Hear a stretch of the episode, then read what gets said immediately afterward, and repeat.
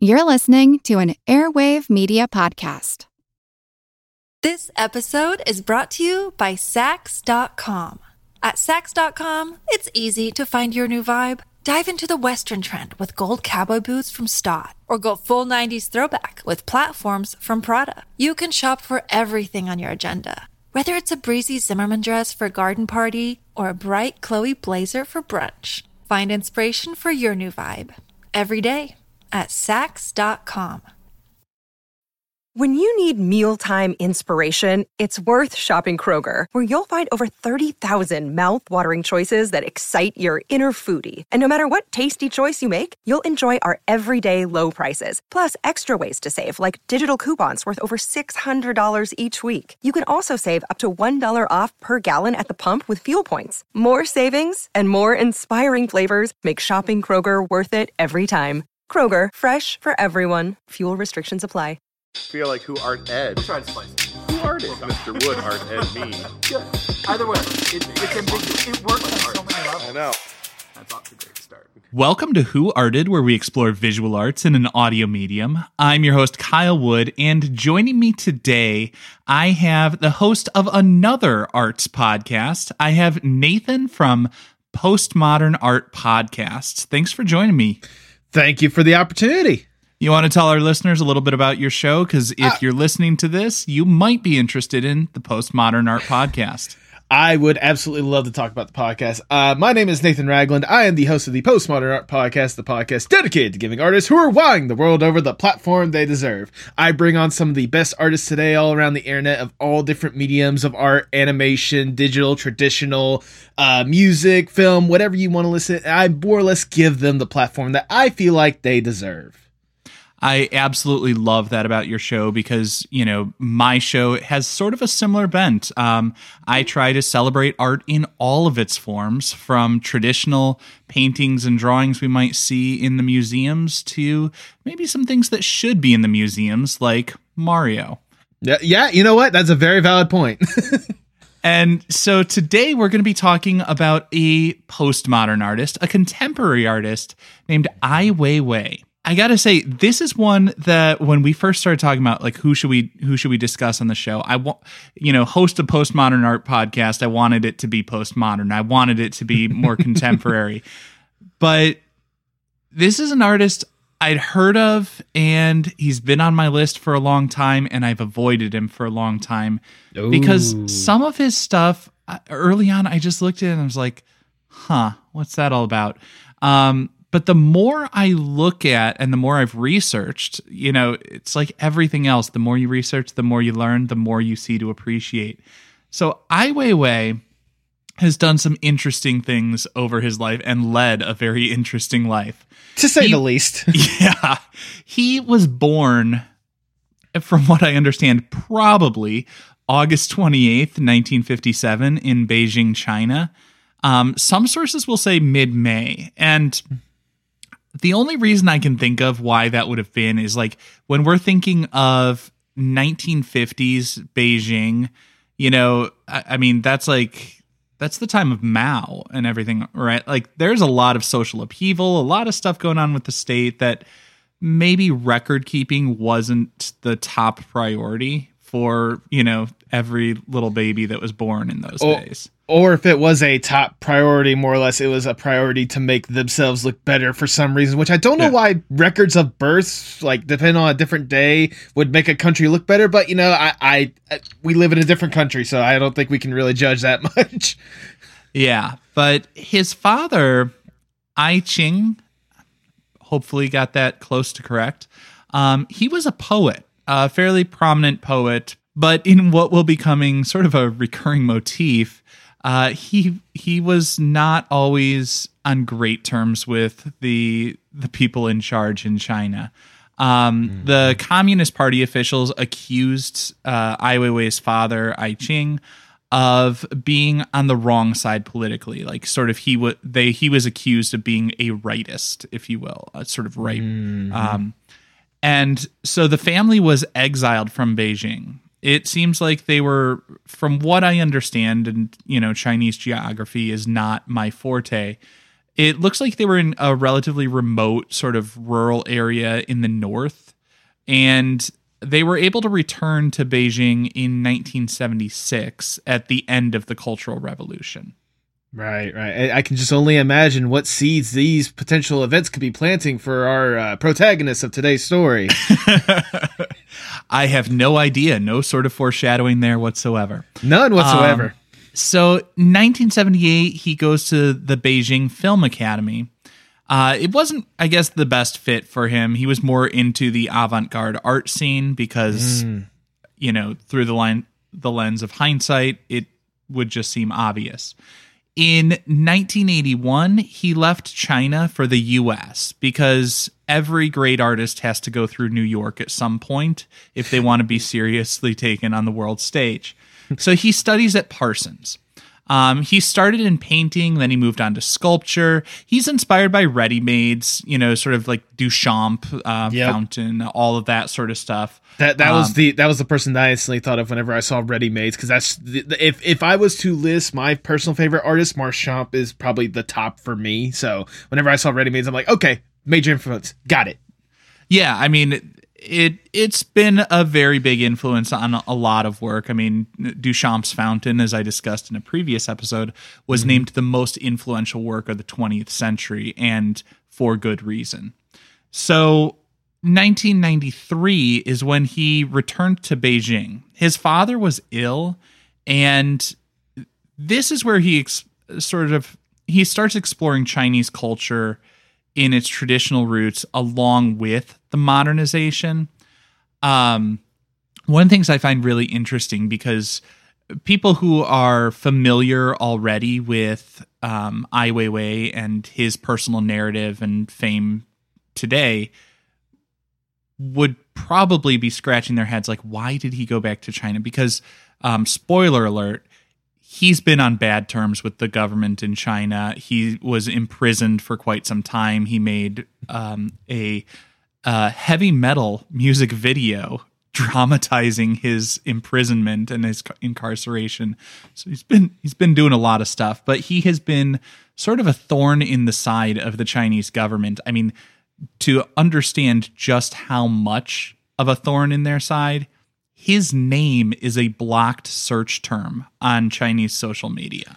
Yeah, that was something that whenever I saw that fact, like that surprised me, as well as the heavy metal song. I mean, that, that- I mean, the fact that you know he he left China was more than willing to come back and do all this stuff and be a such a prominent presence for that government, especially with how much they like to control everything. But yeah, he's still able to like express himself as much as he did. I just got nothing but respect for this guy. I, I know. I mean, it- guts of steel right there. Like I, I could not do that. And part of the reason that I guess he did was in that 1993 trip when he came back to take care of his his sick um, father. I guess his father's final wish for him or words to him were to um, to think of China as his home. And he didn't mean that in the, the sense of like think of your deep, you know, cultural identity in, in China because Ai Weiwei doesn't doesn't actually consider himself to be a Chinese artist, an artist that's all about Chinese culture. He thinks of himself as an artist who is Chinese, but mm-hmm. he took his father's advice to think of China as his home as sort of like a permission structure to make himself at home and be comfortable in who he is, his authentic self, even in that land where Yeah. a lot of things were being censored and things like that. I, I mean, I, you can correct me if I'm wrong, but like, especially you know, whenever it comes to your home, that is the place that you should feel more most comfortable with. And if there's something wrong with it, you want to it, be that change in order to make it as comfortable as a place that you are that you want to be more than anything else. So if Ai Weiwei sees something in his home that just doesn't really stick well with him, he's gonna do what he can in order to make it the the best place possible. Yeah, I, I think I mean that's the narrative we see playing out, and that seems to be the way he's taken it. I guess I can't relate to it because I am like I have never been comfortable any place in any time ever. You know, Okay. I I work in awkwardness the way my contemporaries work in oils or clay. Um, but but I guess he's he's cool with who he is, and he is comfortable being who he is, even in a in a nation that has not always been so comfortable with that. Right, right. And speaking of discomfort, this is one of those things that I I really have a hard time reading about and even recounting. He one of the things he was famous for in 1995, he took a Han Dynasty urn and think like Han Dynasty, we're talking like 2000 years ago. The Han Dynasty was from around 200 BCE to 220 AD or CE, uh, depending on how you want to count it. He smashed a a 2000 year old vase, just like he he did like a a a piece where they documented, took a series of photographs of him just dropping and smashing that vase. Um, which you know, I on some level, I I think is an interesting conceptual piece about you know the way we value things and what what we're doing with it and all that. But Right. I mean, it goes back to more or less what we were talking about with like the the home thing, more or less, like taking this like I like this thing that a lot of people like almost worship at this point when it comes to like the Han Dynasty or whatnot, and just making people realize, hey, this is great to learn from more than anything else, but like also like we need to be moving forward and like ha- keeping and worshiping stuff like this should not be the thing that defines us more than anything else. Yeah, and I mean, as somebody who, I think for me, the problem with it is, I always hate to see someone destroying someone else's art, Oh, something it- it- that it- someone someone else made. But but I think it's probably more like you were saying that cultural artifact that's so valuable because it's old. Let's Yeah. face it, that's why it's valuable. It's Yeah. because it's old. You know. I mean, I, don't- I don't know the, the context of the, the urn or the vase itself, like, you know, what it held, like who made it or whatnot. But like, if it was just some like random vase that they found that was based around that Han Dynasty, like for all you know, that could have been, you know, some peasant that just made it just to make their house look good. Like, while I, again, the cultural impact and the cultural history of it is valuable and it breaks, it can break anyone's heart, especially like admiring the history and the fact that it lasted this long. The fact that, especially when it comes to like, how the history has kind of defined the Chinese culture and like how they kind of use that to try to let people know, hey, we should stick with like the traditions of this. We should this is how we need to do this and that and that and that. I see what uh I was going for with this. Yeah, like I say, it it's an interesting conceptual piece. On on some level, it pains me, but I also I get what he's doing. He mm-hmm. is looking at the Chinese culture, traditional roots, along with modernization. You know, i- that was not the only like Han Dynasty urn that he did something with. He also painted a Coca Cola logo on one. He took like antique furniture and broke it apart, then rearranged the pieces into something mm-hmm. Completely useless, which feels like something Duchamp would have done too. Yeah. Um, I, I just want to at least say like the, the Coca Cola one more than anything else. That is just like you know we talked about like the heavy metal song. That is just like a punk rock move right there. Of, like taking that tradition, plastering on commercialism or whatnot to prove a point. yeah, it, it feels a little bit like that phase where, um, you know, the punk rock bands were were adorning themselves in ties and other signifiers of serious high status people. You know like like sort of undercutting those symbols by you know appropriating them and everything like that. Um and i I think that's kind of interesting.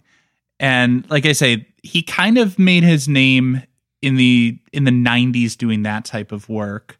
Um he became really well known the Beijing Olympics, at least like on the global stage, the Beijing Olympics 2008, he was sort of designing the stadium, which high profile gig.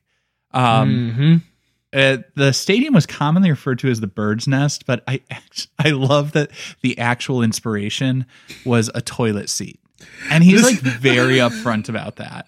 That's something I didn't even realize until I saw this because I didn't realize he was the one that designed it more than anything else. Which, considering all the stuff that we talked about that he did back in the 90s, the fact that the Chinese government would turn to him and be like, hey, we need you to present something that is going to represent how amazing our country is to the entire, entire global audience. That is like, I, I don't know if they just didn't learn from the past or whatnot, but the fact that they allowed him to do it and still make such a large political statement with what he made is just it's just incredible. I know, and it's one of those things like you, you once you see it, you can't unsee it. Um, But again, like nerves of steel. There, this guy's got to have ice water running through his veins because um, you see. He also like while he was in the U.S., I guess he was just like quietly a top-rated blackjack player. like he would be from what I from what I understand, he was like comped all over the place. Like Oh, they would send a limo from Atlantic City to New York to pick him up to play in blackjack tournaments and stuff like that. um just like this dude is doing all of the things in a really you know, sophisticated, high level, high stakes way. Um and I, I don't know. It's the kind of thing that if I were reading about it in a novel, I would be like, no, it's too far. you're put, you're putting a hat on top of a hat here. you there you go. But he's doing it. It, it just uh, immediately, just like in this little conversation that we've had, s- s- just with this alone and seeing like the notes and such, he is already one of the coolest people I know. Not just one of the coolest artists, one of the coolest people I have ever heard about. I, I know, I know. Like he he should be doing ads for whatever that um Dos Equis or whatever. but I guess after after the break, we'll come back and we will talk, get a little bit into one of his specific pieces. This episode is brought to you by Saks.com. At Saks.com, it's easy to find your new vibe. Dive into the Western trend with gold cowboy boots from Staud, or go full 90s throwback with platforms from Prada. You can shop for everything on your agenda, whether it's a breezy Zimmermann dress for a garden party or a bright Chloe blazer for brunch. Find inspiration for your new vibe every day at Saks.com. Another day is here, and you're ready for it. What to wear? Check. Breakfast, lunch, and dinner? Check. Planning for what's next and how to save for it? That's where Bank of America can help. For your financial to-dos, Bank of America has experts ready to help get you closer to your goals. Get started at one of our local financial centers or 24-7 in our mobile banking app. Find a location near you at bankofamerica.com slash talk to us. What would you like the power to do? Mobile banking requires downloading the app and is only available for select devices. Message and data rates may apply. Bank of America and a member FDIC. Do you find it hard to sleep at night? Then the Sleep Cove podcast can help you. Hi, I'm Christopher Fitton, the voice and clinical hypnotherapist behind Sleep Cove. Sleep Cove features sleep hypnosis, meditations, and bedtime stories, all designed to help those of you who struggle at night to achieve a restful and peaceful night's sleep. Search for Sleep Cove on Apple Podcasts or Spotify and see why Sleep Cove helps millions of people sleep deeply all night long.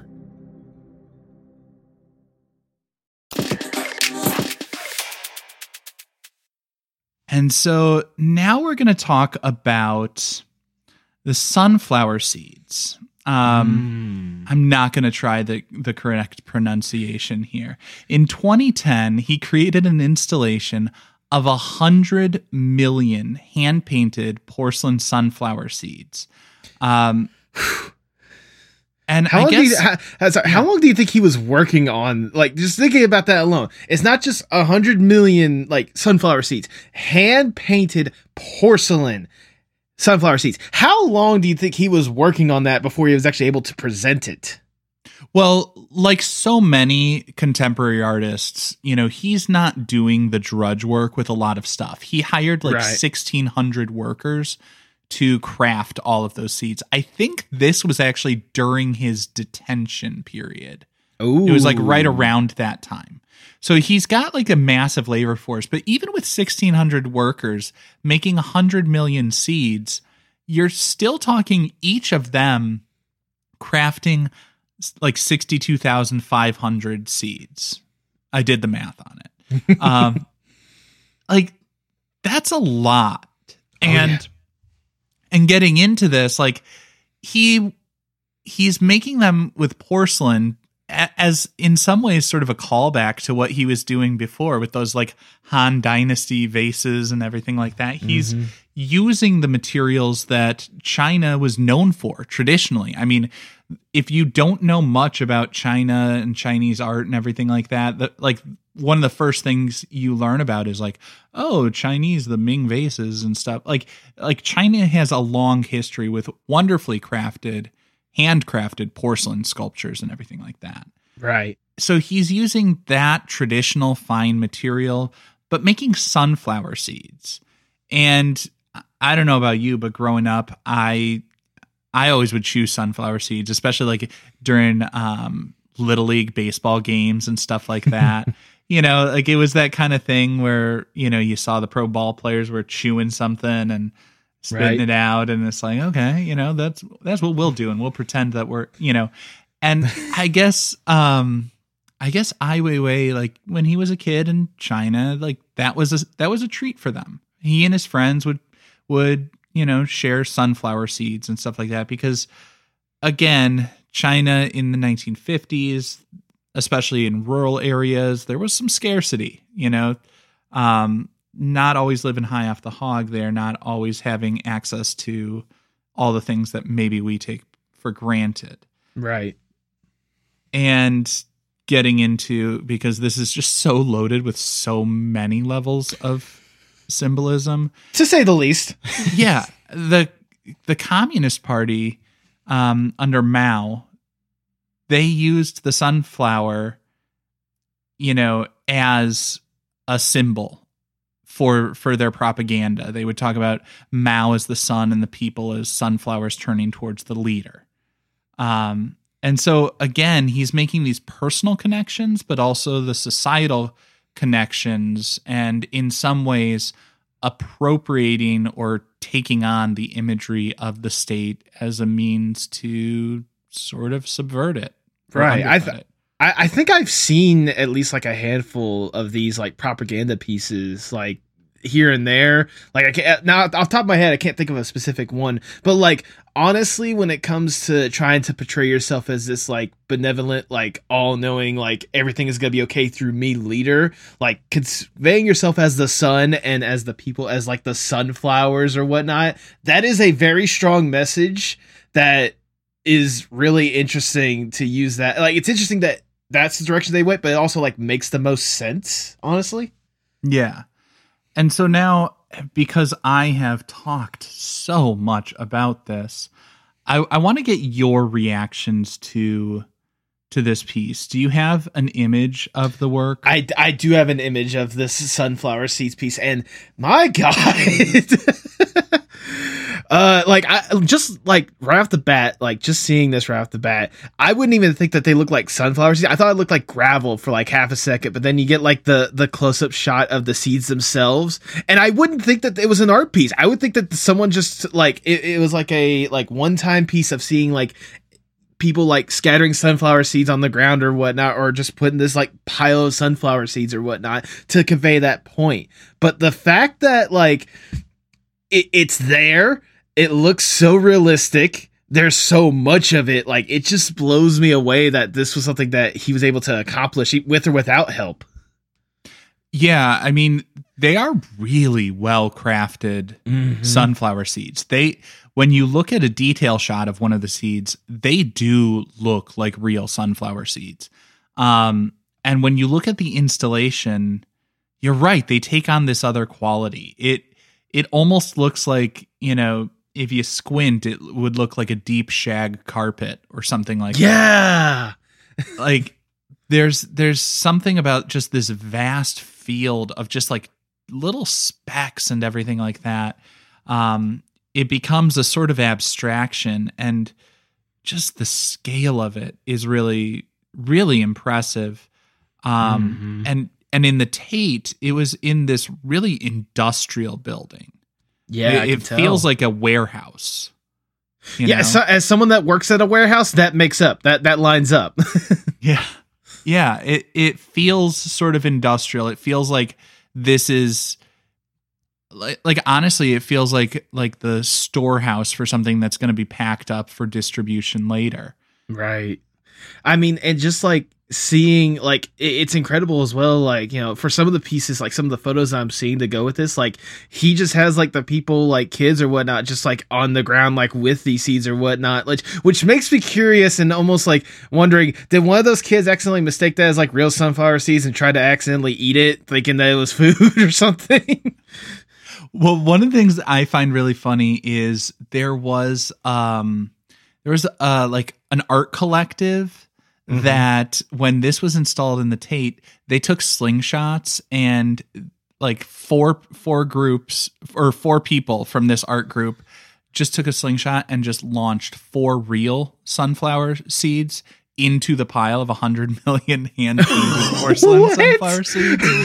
And they put up a little sign saying seeds on seeds or something like that. oh Which like it, it just it it seems so funny on some level. And uh, another sort of permutation of this, um there was a a smaller like gallery exhibition space uh called Danson's House.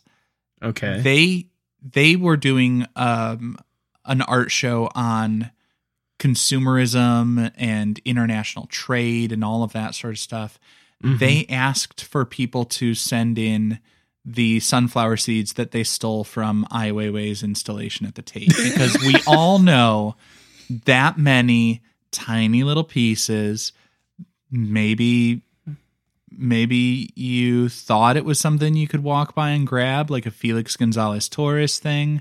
Maybe you just realized like "Mm, there's no way anyone's counting all of these but it was understood some are going to go missing you know? yeah i, I mean as they I got just, like 10 pounds of them Oh my god!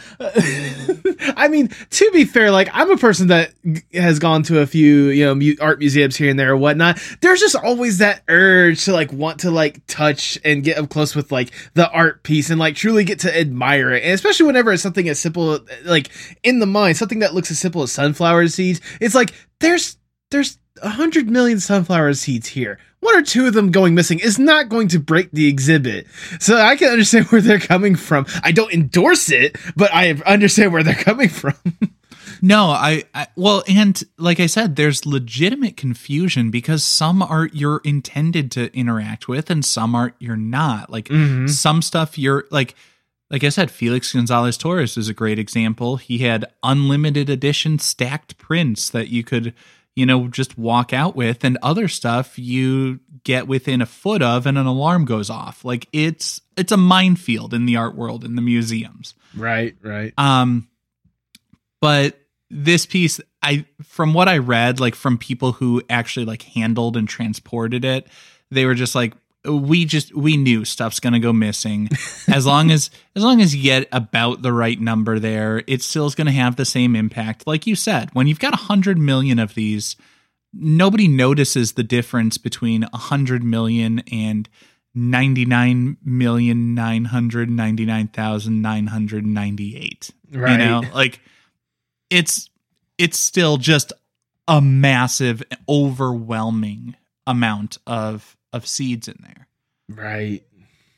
And I gotta say, like, as much as I've enjoyed talking about Ai Weiwei and his narrative and the ideas behind his piece, the ideas that drive his work, as as I do like when I was doing just a cold read on this work, because I always like to start off with just my initial gut reactions and interpretations you know mm-hmm. we talked about how this it becomes this this field of seeds. It, you know you compared it to gravel and me to a shag carpet. It becomes like something else that as i look at it i, I want to touch it. I want to interact with it. But at the same time it just it becomes this sea of gray yeah. dots and bumps that on some level without the background knowledge of the personal connections and how it relates to um, the communist party propaganda and all of the clever things he was doing there. Just like my lizard brain looks at this and i'm just like meh okay. That, that's a lot of seeds. I can respect the craftsmanship. I can respect the work that went into it. But just as a visual piece, I'm not feeling it. I mean, to be fair, I think that what you're talking about kind of might be what he could be going for in a sense. Just kind of one of those like, I don't know. At least for me, like I'm looking at this, thinking about what you're talking about, and it's one of those like, you know, the spectacle of a hundred million handcrafted porcelain seeds. You know, after a while, again, you just kind of look at it as a whole, and you're just thinking to yourself like, wow, that's just a lot. Like it's just a lot. It's not, you know, it's not some like gorgeous Greek sculpture trying to convey like a model or something like that, but that's also kind of what I might be trying to go for in a way. Do you kind of get what I'm getting at? I, I do, and and I think this is why I struggled with it, and this is why, uh, if I'm being honest, this is probably why I avoided it for a long time, um, because I kind of knew I'd have to get to this at some point because Ai Weiwei and this specific piece is on the American um, the for American high school students the AP Art History required works list. So this is one of those things that kids across the U.S. at least are learning about, right? And and I, I want to make stuff that's a resource that's valuable for them. But I, I look at this. I always like to to talk about work that I really enjoy, and this one, I like it on the conceptual level. I'm not digging it on the visual. Right. But then as I learn more, I, I find more that I appreciate. Um, but it, I just look at this and I'm like, well, how is that different than going to going to a farm and looking in their silo? Well, I. I, I mean that's fair. I mean, for some artists, like it is about the the visual itself. But I feel like, especially you know, since we've been talking about, I you know the way that he likes to go about this stuff is not just for the visual aspect of it, but a lot more with like the backstory and the meaning behind it. He's more of a he, he I feel like his pieces are more or less statement pieces more than they are visual spectacles more than anything else. So like as much as I'd love to find some way to, you know, absolutely gawk at, you know, a field of gray seeds or whatnot, hearing that backstory or more or less gives me the full appreciation of this art piece more than anything else. Cause I mean, like, I, I'm sure if anyone could dedicate themselves, they can make a hundred million of anything. But congratulations, you make a hundred million of something. But like, what's the purpose behind it? Like, he's trying to make like this strong statement concerning, uh, you know, something that we teased at a little earlier. He's trying to make that strong statement talking about like his his home, how he grew up, what he was forced to deal with, how you know he suffered in certain circumstances, and you know with the different influences and the different backstories or whatnot. Like with this one, like again, I'd love to talk about something gorgeous about it, but I think at the end of the day, he's more focused on trying to make sure that the statement he's trying to say is the loudest thing possible of this piece. Fair enough. I think that's good. Um, anything else you want to say about it before we wrap it up? Can, I, I just have the one thing that I noticed because whenever I was like quickly peeking at uh Weiwei's uh art pieces or whatnot, like this is probably a, a good example of it, but like a lot of his pieces are like huge that I've noticed. Like he likes to really like take up as much space as possible when possible. Do you think like that's uh how much do you think of that as like intentional? Like how much of that is how much of that is like he needs the space in order to tell the statement, or he has this space he's going to use as much of it to tell that statement? I feel like a lot of it is probably because scale affects audience perception. You know, when you make something that is on that monumental scale, people have to stop and take notice.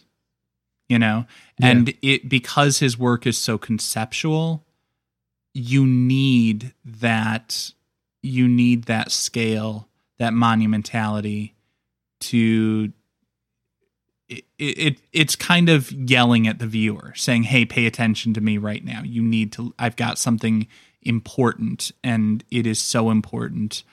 I'm i'm doing it on this massive scale you know? Yeah, it's it it's a billboard instead of a flyer. Yeah. There you go. That that's probably hmm. the best way we could probably explain his work more than anything else. It's i'm wrapping it up I want just a three point rating scale and where should this hang the louvre is this something to look at the lab, is this something to learn from or the loop. British for the bathroom. Yeah. There's a poop joke in there somewhere. Oh, that's terrible.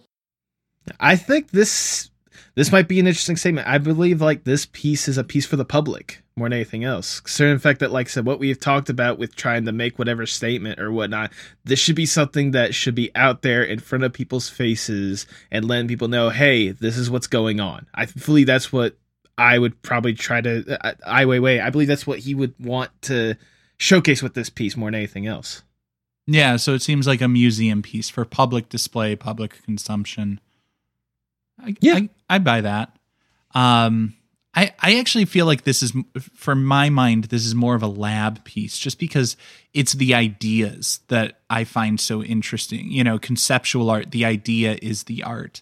If I were looking at this purely in the aesthetics, I would say it's it would it would be kind of a boring piece to me, but because of the backstory, because of the richness of that, um, because he's got so much to say, you know, I feel like this is one for me to learn from, even though mm-hmm. if I'm being totally honest, which I have been throughout, Yep. I don't really like it. You know? It's the eat your vegetables of art. Yeah, yeah. that is a great description. also, I just want to say for the public idea, like the going to museums, I I just had a funny thought. I it would be probably the most convenient uh piece in order to get to several different museums and whatnot. Because you could just take like a couple million just put it this museum a couple million in that museum. Oh, I can't imagine that though, because think about how much all of that would weigh. oh you're right. Well think about how much a hundred million alone weighs. I mean Well, a hundred million of anything, but like a like a porcelain piece, like you're talking clay, like that's that's a that's a heavy material. yep. Um, because you know, yeah, kudos to him on on getting all of that done and getting it all transported. Um, and kudos to him, like I said, for having having the guts to to put out this work because, as we've alluded to in his personal narrative, he has been imprisoned for for a- period and faced serious backlash. And I don't think we even said why. Um, no I- don't want to I don't want to get into the the graphic details of this, but basically he was calling out um he was calling out some corruption in the government. Uh the story as I understand it is um accusations that people were skimming off the top and taking shortcuts in construction of buildings and notably a school that Ooh. caused it to collapse and thousands were sort of missing or killed as a result of that.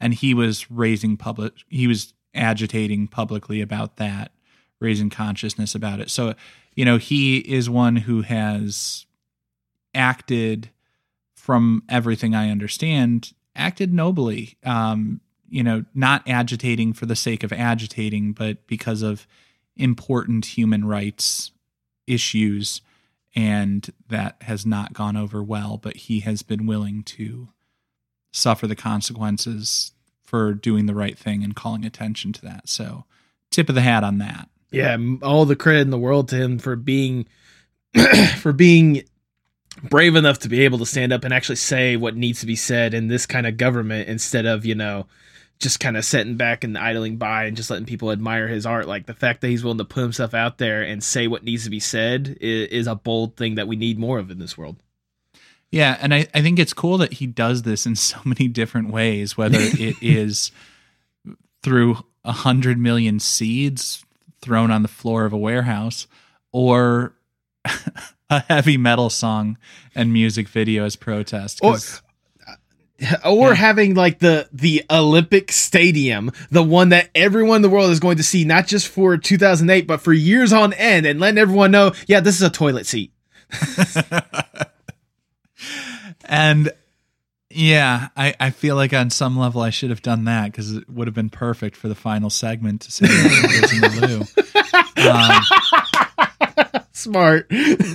And I have nothing better to end this on other than to say thank you very much once again, my guest this week, Nathan, host of the Postmodern Art Podcast. Well, Thank you very much. Thank you, Kyle, for giving me this opportunity and introducing me to an incredible artist. Um, I now have a new dream guest. I don't know if, how successful I'd be to get him, but I'd love to just crack into his mind and talk about this stuff because this is this is interesting. So, thank you so much for introducing me to an incredible artist today. Thank you once again. And I will, of course, link your podcast in my show notes for anyone who's interested in checking out the Postmodern Art Podcast. This concludes this week's episode of Who Arted, part of the Airwave Media Podcast Network.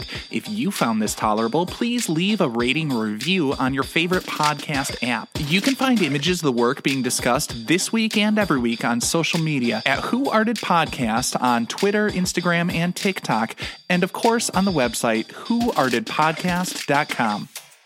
Podcast done.